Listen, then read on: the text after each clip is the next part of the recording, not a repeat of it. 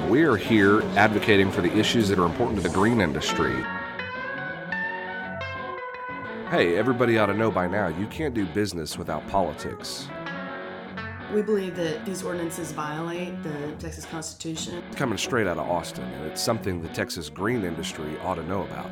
This is the Green Report, bringing the capital to you.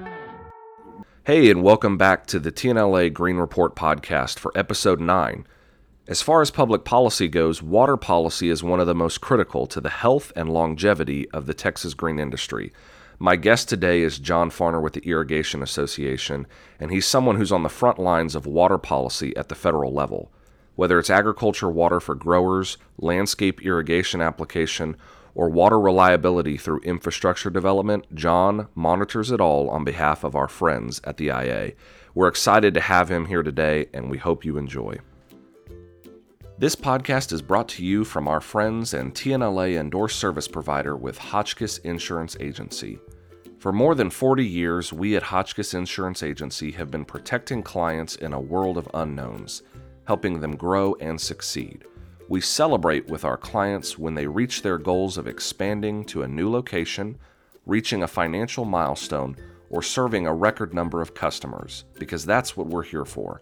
Visit Hotchkiss Insurance Agency at hiallc.com and speak with one of our expert insurance agents to see what we can do to help your business grow. John, welcome to the podcast. Thanks, Ryan. I appreciate it. Yeah, absolutely. Well, we have, um, it's been a while since we have been able to see each other. In fact, I think the last time was probably the fly in that we had, uh, right? That was, uh, that was uh, the last time that I stayed in a hotel before the pandemic was in Washington, D.C., with your smiling face That's you know, right. right there with us. and we, we, even then, Avenue. we weren't sure if we could shake hands, if we could. Uh, yeah, well, was... that was that was the very beginning of the pandemic, and well, I tell you, we were on the hill when Vice President Pence went to the Hill to negotiate one of the, the first coronavirus relief packages in early March. And who would have thought we're in the situation we're in right now back when I saw you and your um, your leadership yeah. in Washington, D.C. Yeah. Well, that was a great trip, and um, I appreciate you bringing up the the COVID relief. That's one of the first things I want to talk about. Um, I know that probably many of our members and many of the IA's members took advantage of some of the facets of the relief bill, the first round of that, whether it was the PPP or other programs um, that were made available. It's it's been bounced around. Are we going to have another relief bill? Uh, it seems like there have been efforts. What's your forecast on that? Do we get another one by the end of the year? You know, unfortunately, the the negotiations for another relief bill have become extremely politicized. Uh, you know, Republican, Democrat, doesn't matter which party you're affiliated with, it's now politicized on both ends. Uh, where some factions of government and policymakers feel that no more relief should be given, that we need to get back on a normal track for society. And others feel that we need to continue with the path of being very mindful of social distancing, very mindful of reopening our economy, that we need to continue relief. And then that just furthers the question of what does what does that relief look like? Uh, so unfortunately, it's become very politicized. Both parties are trying to get their own legislation through without working together with one another. You have Republican bills going through the Senate, you have Democratic bills going through the House, very little connection between the two and therefore that leads to nothing at all. So i think it's i think the chances of getting something through congress are, are pretty low before the election. Mm-hmm. and then after the election who knows right? I know right. that uh, there are a lot of folks that still need, need relief out there with unemployment benefits drying up now. A lot of states economies are still in the reopening phases. And uh, it's uh, there's a lot of concern about there what the future is well, one what are the key differences um, between the Senate uh, goals, or the Republican goals, I should say, and the Democrat goals? Um, because there's a significant dollar difference, um, but there are some some program differences there too.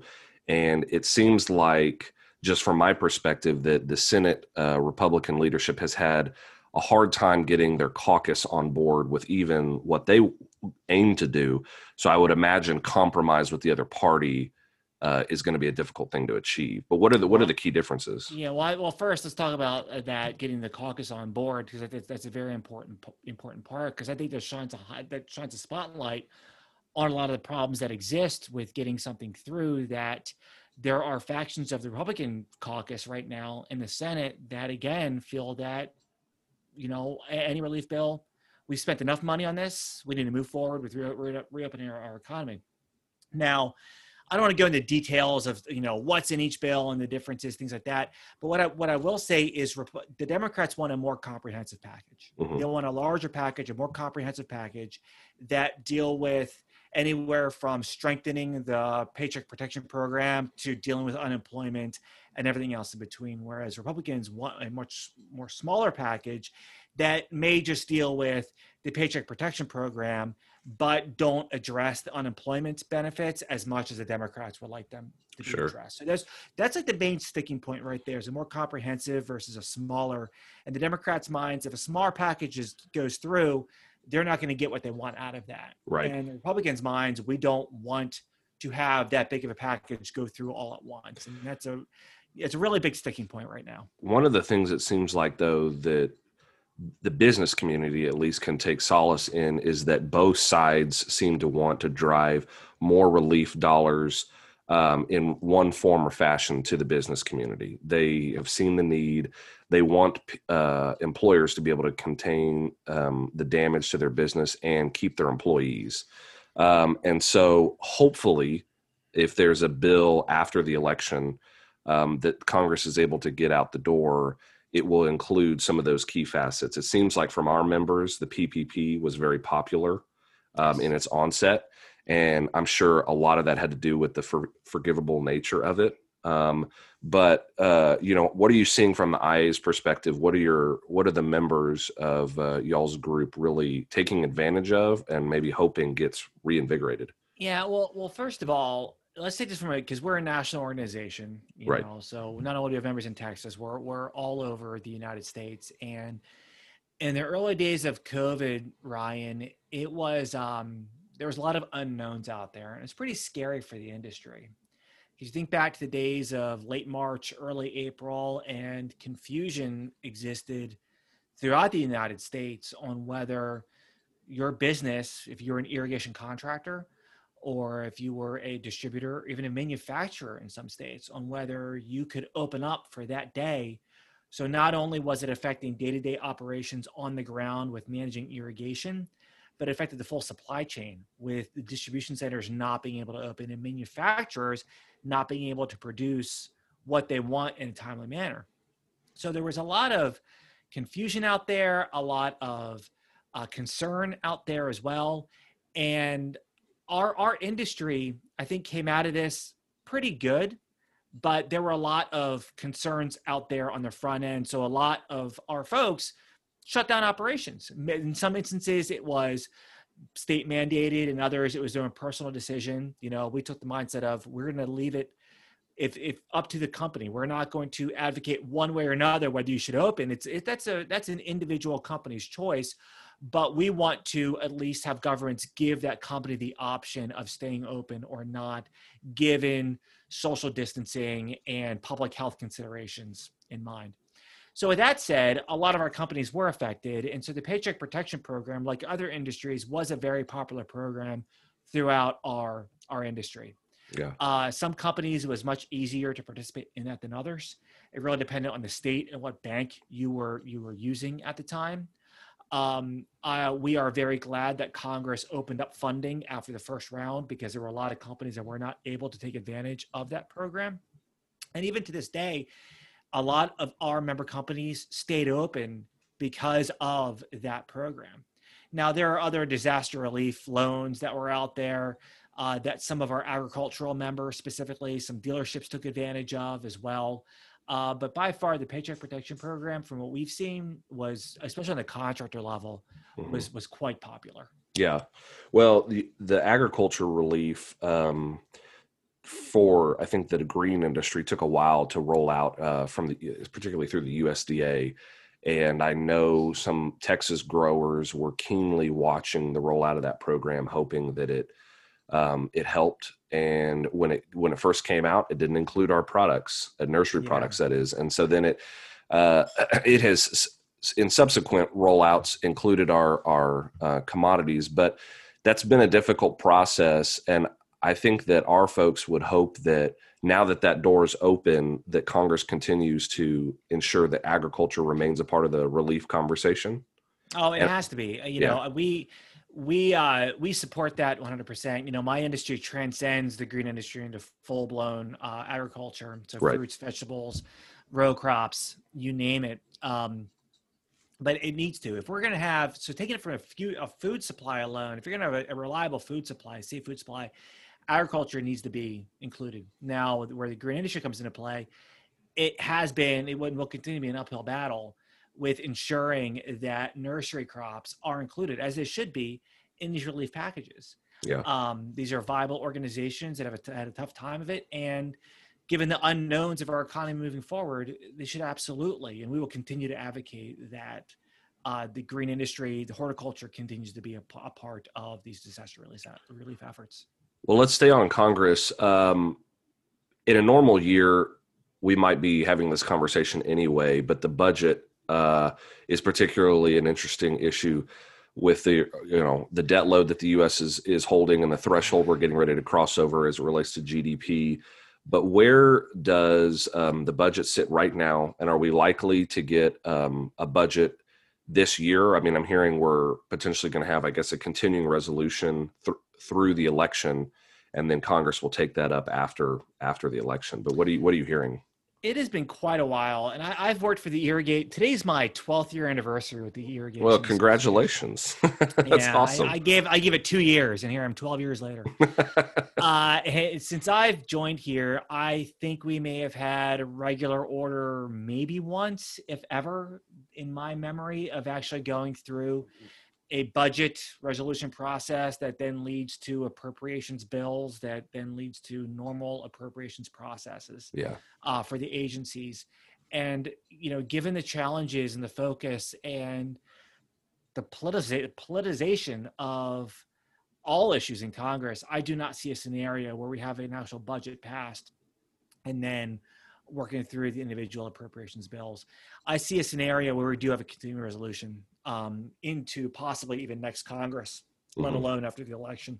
Yeah. And I think that that's most likely the case, unfortunately.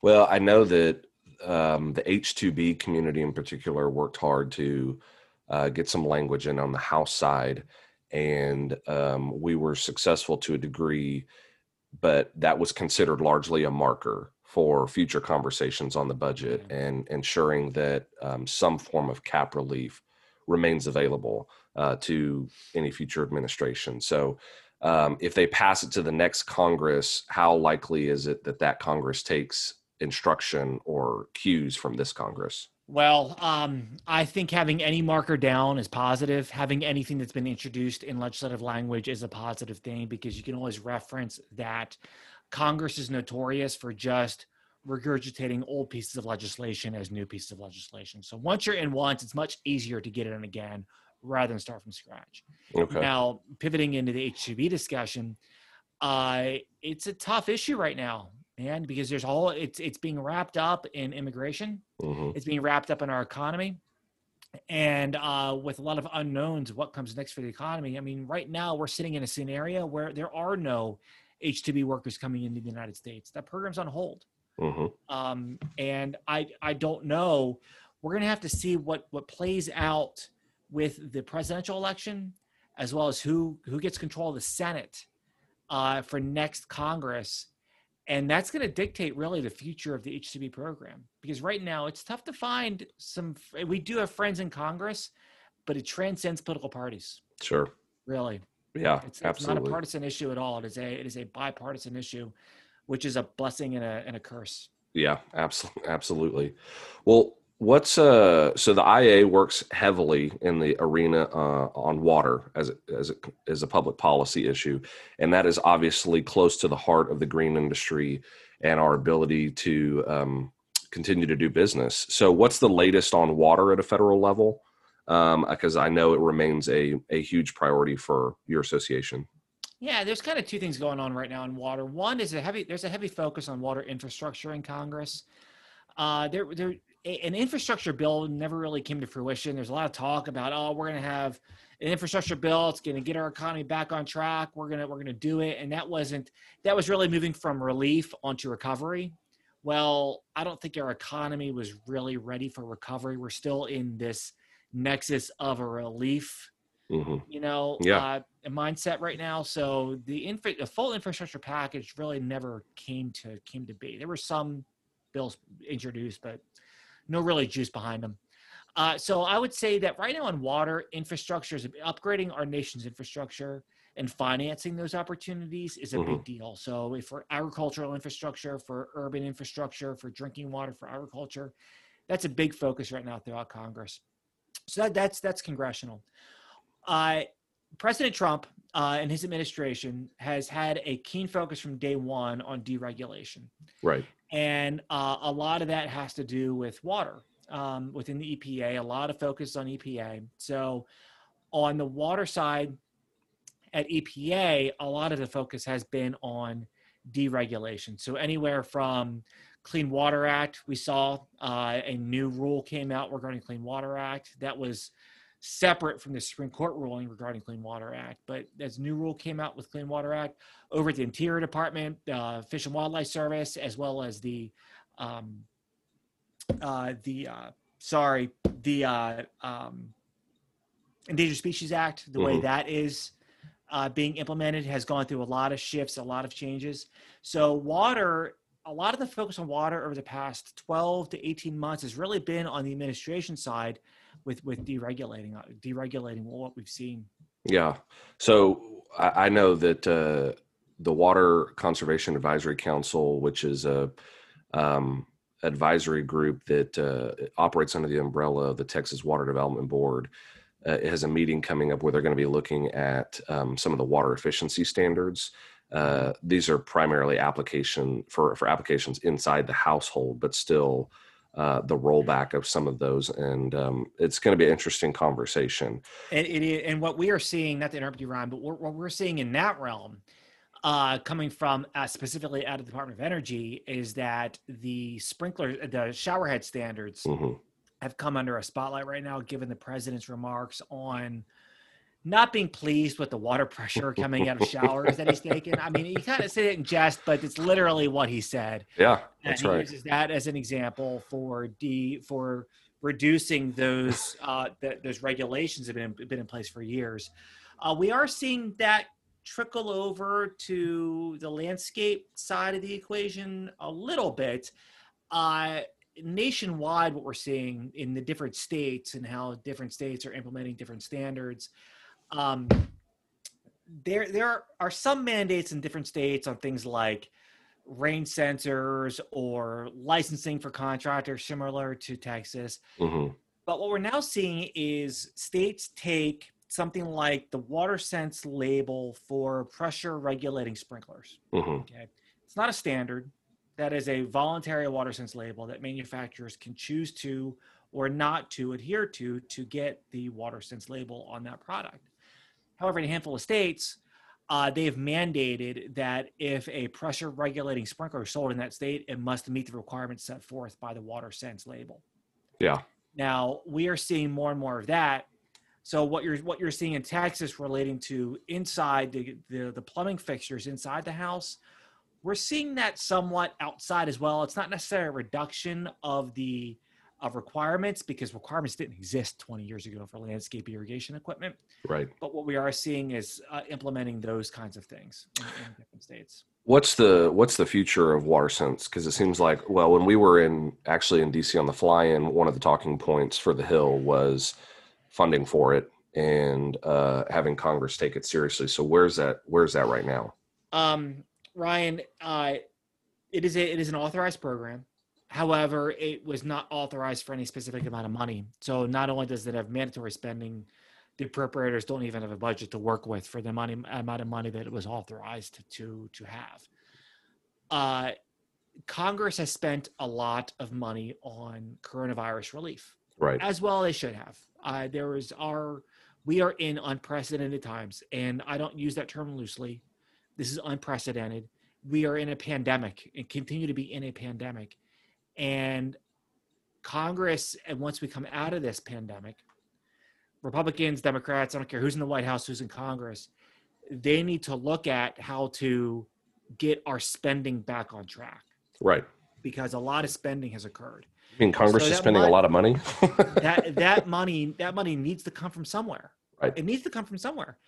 And so programs like WaterSense, you know, I like to think it'll stick around, but it has been zeroed out by the administration's budget uh, all four years. He submitted a budget.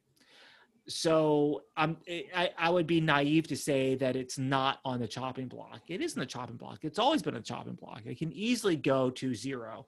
Congress continues to say through report language that yes, we would like the WaterSense to continue, but there's no legislative teeth to that. That's a Sure. wink and a nod saying, okay, you need EPA saying, okay, we will, you know, we will, we will, you know, allow that request to happen, but doesn't always need to be the case. Nor does Congress have any kind of statu- statutory authority to continue to have that that that language in, in in their in the report language of the bill, which is basically the instruction manual on how to on how to um, you know enforce different pieces of legislation. sure. So, so I, I don't know, man. It remains to be seen. I, I I do have some concerns about the future of WaterSense. We'd like to see it continued. We will Yeah. advocating for it to be continued, but there's a there's some concern out there. It seems to have been uh, a really positive thing for the industry, and like you said, those uh, those voluntary labels are are helpful and instructive to consumers as well. Yeah, Um, and keeping it voluntary is also key with that, Ryan. Too. It's a voluntary yeah. program. Absolutely, absolutely.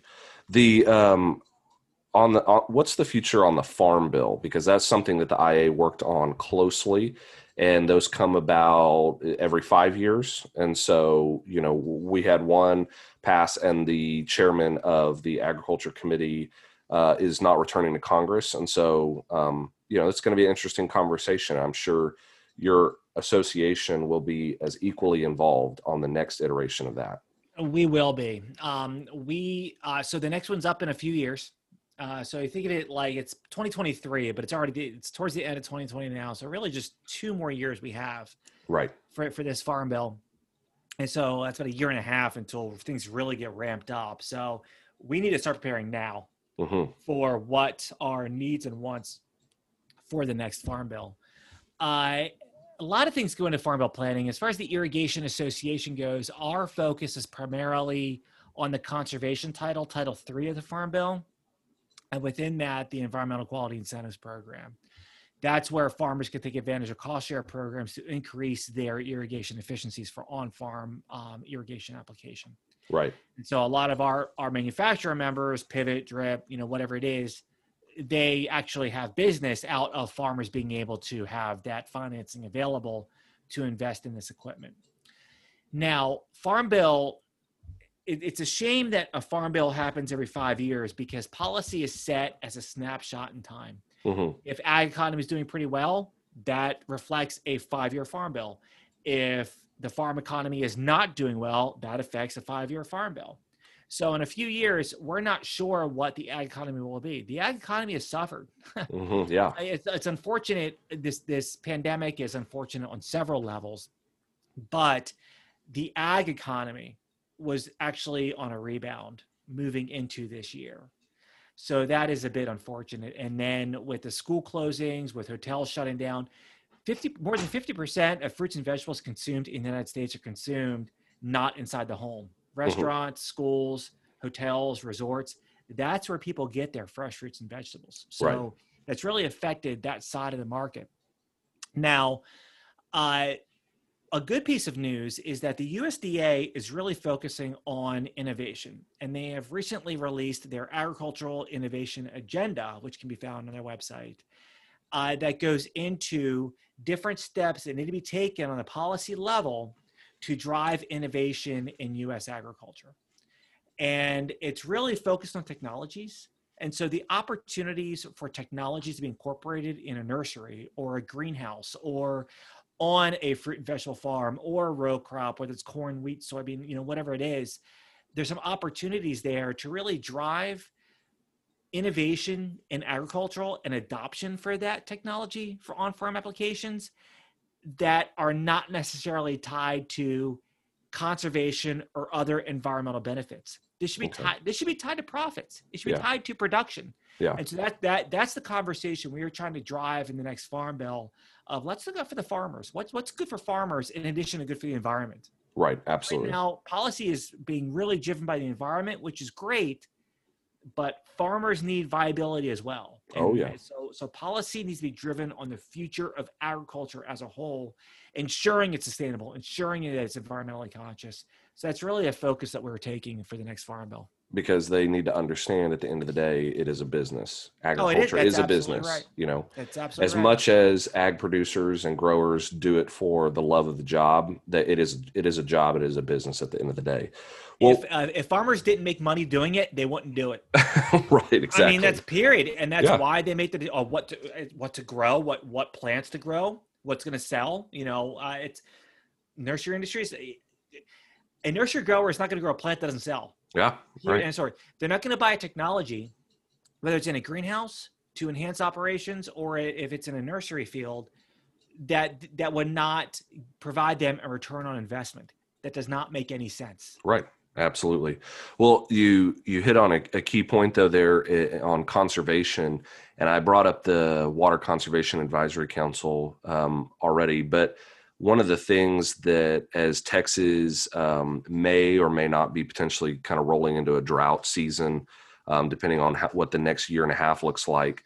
Uh, that conservation is is always a very key word, and ag is a big user of water. There's no doubt um, and it is on the whole generally a very smart user but what's the ia's message on water efficiency uh, as a whole and water efficiency even in the landscape arena I'm going to step on a soapbox real quick, then I'll get off. do it man Um, get up There is a there is a distinct difference between the words conservation and efficiency. hmm They mean two different things, and more often than not, too many people interchange those two terms. People that know better Yeah. interchange those two terms. Yeah, conservation can come out of efficiency. Uh, can, efficiency, but efficiency can also provide other things like productivity without conservation.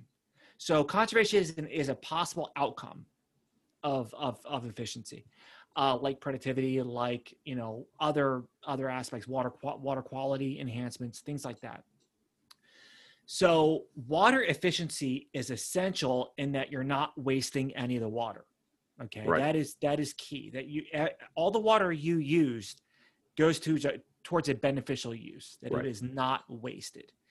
Um, so that's that's key when you look at the type of technologies, and this could be on a landscape or in an agricultural production operation. Either one doesn't matter. So when we look at conservation, now we as an industry, a lot of a lot of the agriculture community shy away from that term. We don't. We're not scared of the term conservation. Conservation can be and should be an outcome of efficiency right. but not all but it doesn't have to be all the time and that's the key. It's not an either or it can be both. Hmm what policymakers should not do is look at agriculture whether it's texas nebraska california i don't care what state you're talking about and look at the water rights that farmers have in texas and use that as a as a bank of water that can be drawn from, from and moved over somewhere else. Good and you Yeah. achieve that through quote unquote conservation. Right you know it's it's we need to have whether it's a nursery crop or if it's a food crop they need to remain viable and they need access to water in order to do so. Otherwise our economy will be you know will suffer as well as our health will suffer. Mhm. so both. So as far as our focus on efficiency we look at increasing the opportunities for farmers and property owners to invest in new technologies we look at best practices to be followed. We look at opportunities for farmers to manage their water in a way that they get benefit out of it through profits through productivity or even conservation. But in many cases we like to see water that is saved in agriculture staying in agriculture. Yeah. That's that's that's period. That's so we we we'd like to see that. Knowing that in extreme circumstances you know, people need to live, people need to have access to water in order to Sure. survive. We understand that, but but yeah, that's a that's a key that's a that's an essential component to our focus moving forward in the policy realm is that promotion of efficiency, specifically on the technology adoption, as well as best practices. Um, you know, people following best practices. I love it, man. Sounds good. Well, let let's talk real quick before we end here about elections because we are coming up towards the end of the year, um, and Congress. Uh, we've already said that there's going to be a new Congress next year. It may look uh, drastically different. It may not. I don't. You May know, not, it's may not, it's yeah. it's kind Yeah, of I a don't know, man. Like any- I- anybody's call. I saw- regardless, it's a new Congress. That's it- right, yeah. it- it- Republicans could keep control of the Senate, Democrats could have the House, and President can Trump stay in office. Yeah. All realistic, possible opportunity uh, outcomes, right? Absolutely. Still a new Congress, still new, quote unquote new administration. So Well, and you're you're tied in. You're you're monitoring it from a national level. Um, but to bring it to Texas, what do you what are you hearing or seeing as far as Texas being in play? Um, you know, and I'm sure a lot of that has to do with where Biden is trending overall. Um, you know, what are the chances of of a blue wave in Texas? They've been talking about it for years, but but give us give us some spin. What are you hearing? Uh, well, I think anything is possible these days, man. I think that it's possible for Trump to walk away with Texas in a complete blowout, and it's possible for Joe Biden to win Texas. Uh, the fact that we're even talking about this in Texas, I think, says a lot Yeah, uh, for the way that this election is going. Um, and there are a lot of adamant supporters for Joe Biden. There's a lot of adamant supporters for Donald Trump. There's a lot of adamant people who despise each candidate Mhm. and everything else in between. Uh, we live in unique times uh, from a public health perspective and from a political perspective. And I think that Donald Trump is doing what President Trump is doing what he can to shore up his base. yeah, Uh, that's how he has run his presidency. Um, and I'm, I'm viewing this as I'm trying to be as nonpartisan as possible. sure, of this. course. Um, that's how he's run his presidency. That is his rhetoric, his message that he is providing, his campaign. Well, they don't have a platform, I guess. What Right. he's what he's saying is all about shoring up his base. And the big question, Ryan, is has his base shifted? And we could talk about oh, the suburban housewives. You know, is it the the Caucasian white women who live in the suburbs because they help vote President Trump in in 2016? Are they going to flip and help vote Joe Biden in in 2020? I don't know. You know, I don't know. I think in Texas, uh, the Hispanic vote is going to be pretty interesting to watch here Yeah. moving forward. Joe Biden has had a tough time getting them to support his campaign.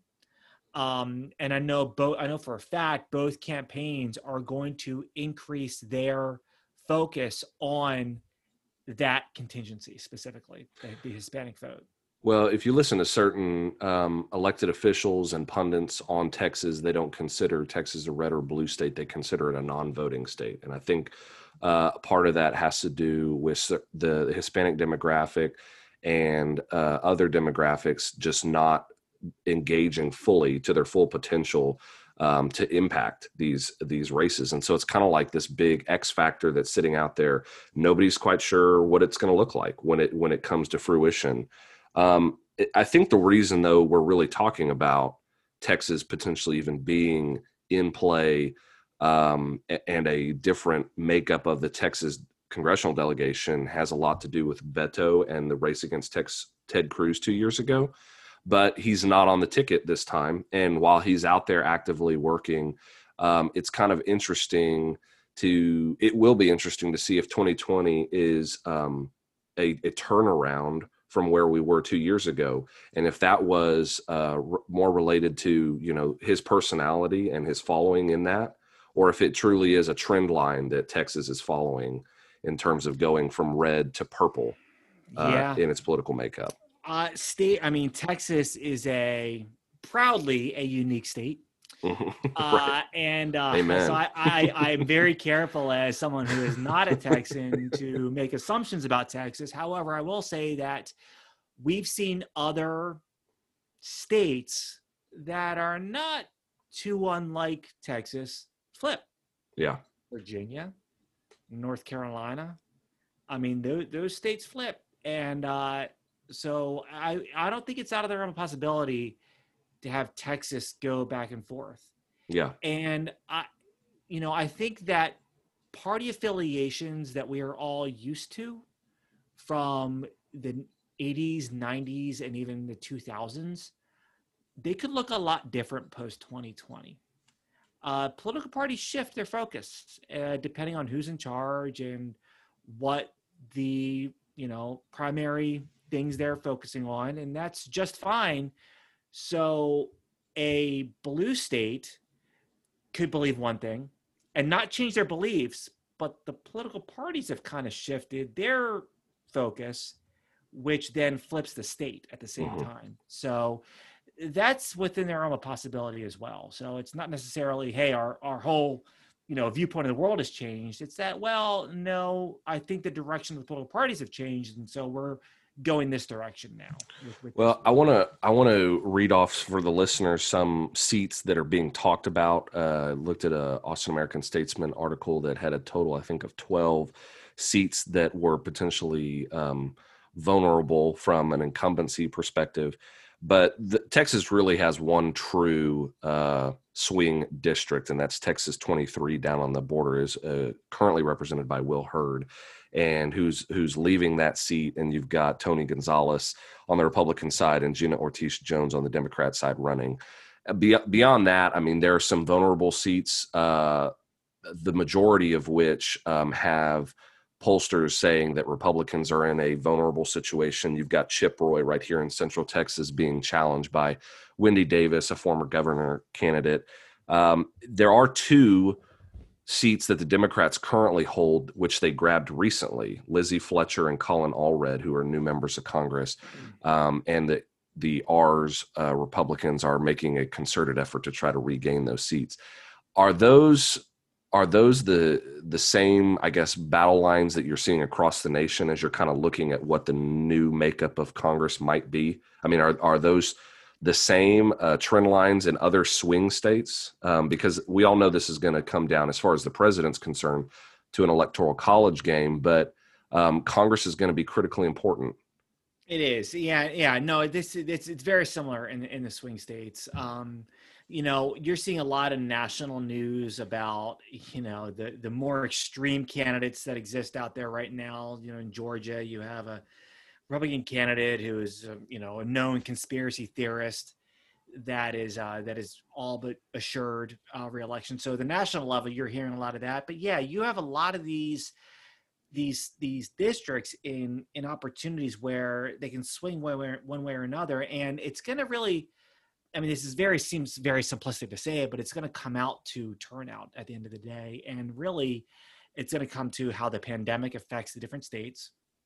It's going to come down to mail-in ballots. I know it's a hot topic ryan but it's going to come down to that and we may see a scenario where some of these congressional districts as well as the presidential election we can think one thing on election day and two day, two days later it's something completely different given Yeah. the amount of ballots that are that need to be counted. It's unprecedented times and we need to be i don't we need to be very aware and patient uh, and trust the process. I cannot say that enough. Trust the process. Trust the process. Trust you trust your secretary of state within each state. They are the ones in charge of certifying elections. They Right. they are the ones that it's not the president, it's not a man in Washington D.C. It is the states secretaries of state that are in charge of these processes. Trust that person, and that's that's all I can really say. But yeah, we are seeing it's it's not uncommon uh, from what you're seeing in Texas across the United States. Yeah. Yeah. Well, it's going to be an interesting year. Uh, I think everybody's kind of desirous to let's go ahead and, and uh, skate here to the end of 2020 and hope for the best in 2021. hopefully 20, 2021. I know, I know you guys just uh, canceled your trade show. We were looking forward to being down in San Antonio as well for our Yeah. trade show in December, and we have, of course, had to cancel ours. But yeah, I think that we're all looking for. I just hope that we have a peaceful election, and if a change in power does exist, it's a peace, it's a peaceful change of power. Mhm. Um, and if if one doesn't exist, I hope for the best. You know, it's it's I just hope that it's all peaceful. Sure, And absolutely. that's why it's one of the greatest things about America is that we do have these free and open elections that we do have trust in, and um, and so yeah, but we're all looking forward to getting back to some sort of normalcy um, from an association side as well as an industry side, and when we can make it down to Texas, I've always looked forward to that. It's a shame that this this one had to be changed. So. Is that uh, now? Where are you going to be in 2021 with the show? We are going to be in uh, San Diego, California, in right. December of 2021. So it's not not quite San Antonio, but it's also a nice corner of the United States. Um, Absolutely. We will be back in San. I don't have the dates in front of me. We are going back. I think 2023 or 2024. We're going to be back in San Antonio. We Awesome. basically canceled this and pushed it off to uh, to a few years down the road. But yeah, we love our partnership with TNLA. We love heading down there for our irrigation show, and we just look forward to the day we can get back on the road. And, uh, Absolutely. and go doing what we love doing.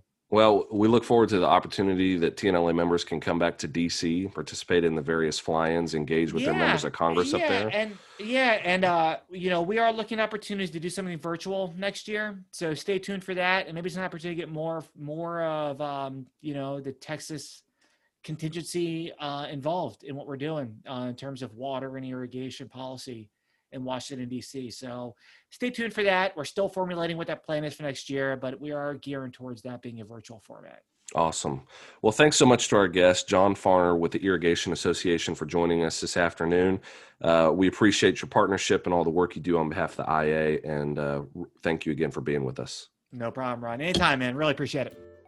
Thank you again to today's Green Report supporter and TNLA endorsed service provider, Hotchkiss Insurance Agency. Here at Hotchkiss Insurance Agency, we seek to protect that which is possible in everything we do. We believe that by safeguarding one's most valuable assets, people and businesses are better able to grow and prosper. We are proud to be an endorsed service provider for TNLA and look forward to the opportunity to serve your company. Visit us at hiallc.com today.